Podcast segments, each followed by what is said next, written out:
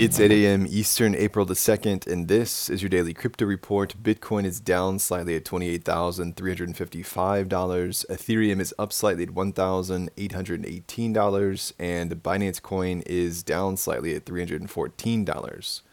Arbitrum airdrop receivers are getting their first chance to vote on the governance from yesterday, and they're discovering the ups and downs of that responsibility. The Arbitrum Foundation is looking to fund a special grants program meant to foster growth on Arbitrum, but ARB holders would not get a say in who or how Arbitrum Foundation allocates the nearly $1 billion sum. That's a billion dollars in the balance with no oversight. The built in backdoor cast in a good light would fast track grants proposals from gunking up governance channels and stave off voter fatigue. The proposal and the wording have drawn ire from the new community. The vote is in a preliminary phase.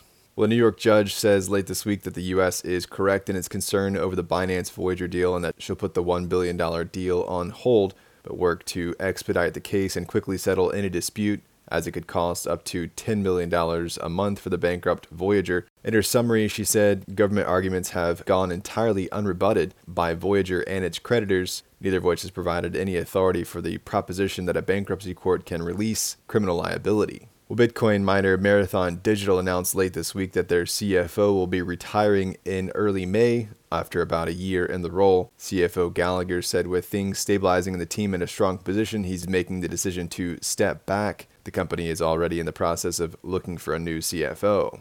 Well, Tab Conference, Atlanta's Bitcoin Dev Conference, is going open source with its agenda for topics and speakers, which will be chosen partly based on proposals from the general public via GitHub. The conference, which is five years running, will take place in September.